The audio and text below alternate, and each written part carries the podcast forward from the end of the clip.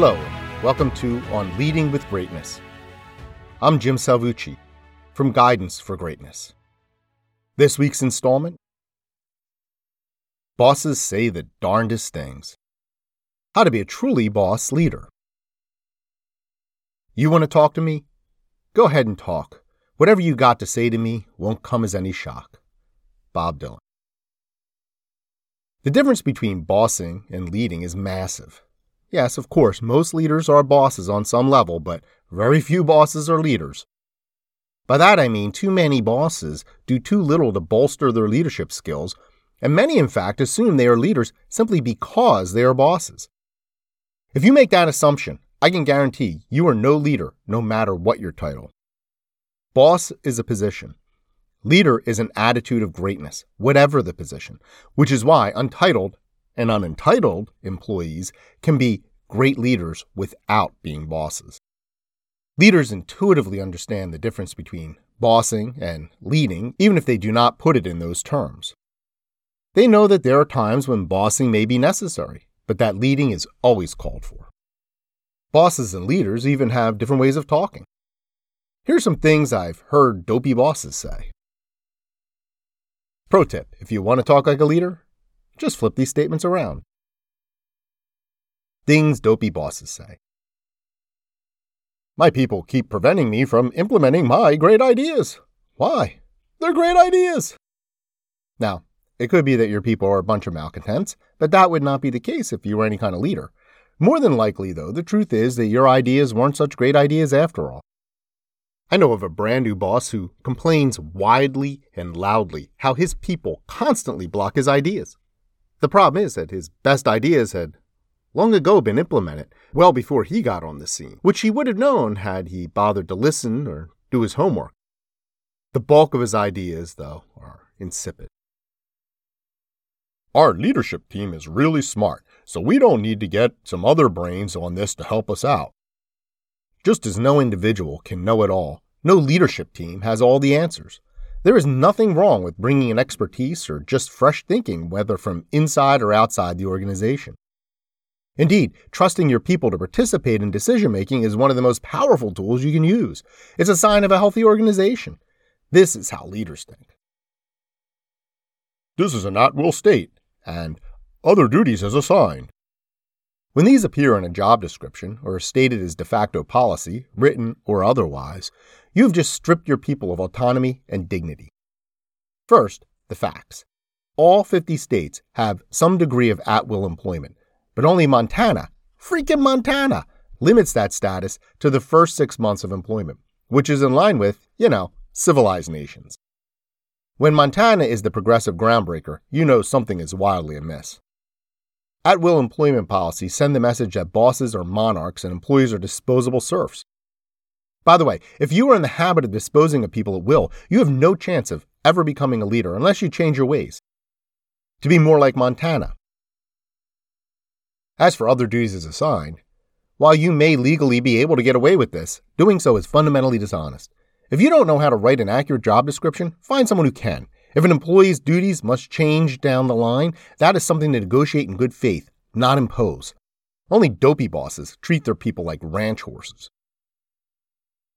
I have to check or even do everything because everyone else is incompetent. Do we really have to rehearse this one? If you think or say this, then I know for sure who is incompetent in that scenario. Either you don't know how to hire and train people, or you're just full of yourself, or both. Frankly, you ain't all that, and everyone knows it, even if you don't. This stupidity is the hallmark of a dopey boss. When I hire, I try to trip up the candidates over and over in order to weed them out. The attitude that the job candidate is in the hot seat and you are supposed to get them to slip up is both archaic and counterproductive.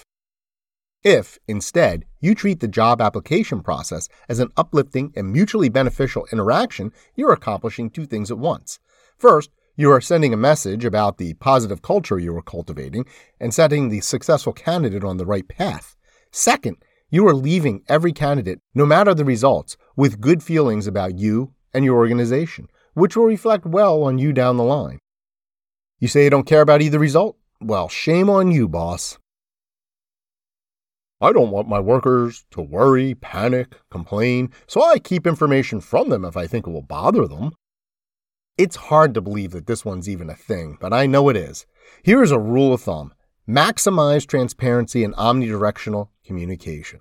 Unless you oversee a bunch of teenage workers in a fast food franchise at the mall, your people are adult professionals. Treat them as such. No one likes secrets, and no one likes to be patronized. And yes, there are items that, for legal and other reasons, must be kept secret. But in a culture of openness, everyone can easily understand and accept that fact. If you think this one is too hard, I can assure you that the alternative is far harder. Leaders relate through communication.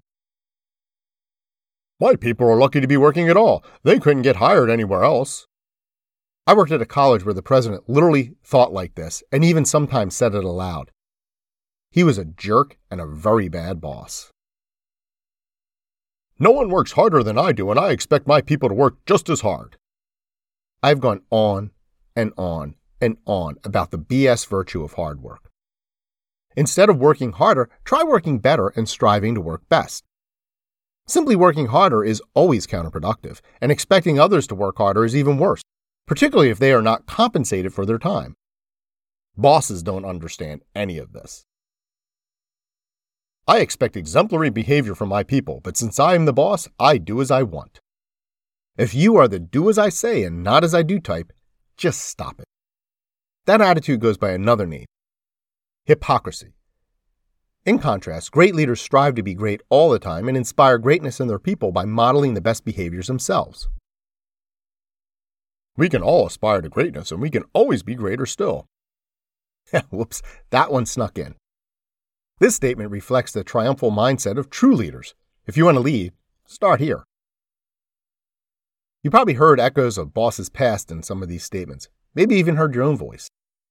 The boss mindset is ego based. It involves short term thinking and lacks fundamental human decency. The leader mindset is broad minded and values based, imbuing every act with a conscious commitment to integrity. It's a challenge, and all the more so since the leader mindset requires constant vigilance. Bosses pump and preen their egos. On the other hand, leaders regularly stuff their egos in a sack and throw them in a river. Bosses fail and fail again, wasting much of their time and their people's time compensating for their ineffectiveness. Sadly, our culture rewards bossing behaviors such as displays of power and mindless cruelty, which distorts things so that even those failures look like successes.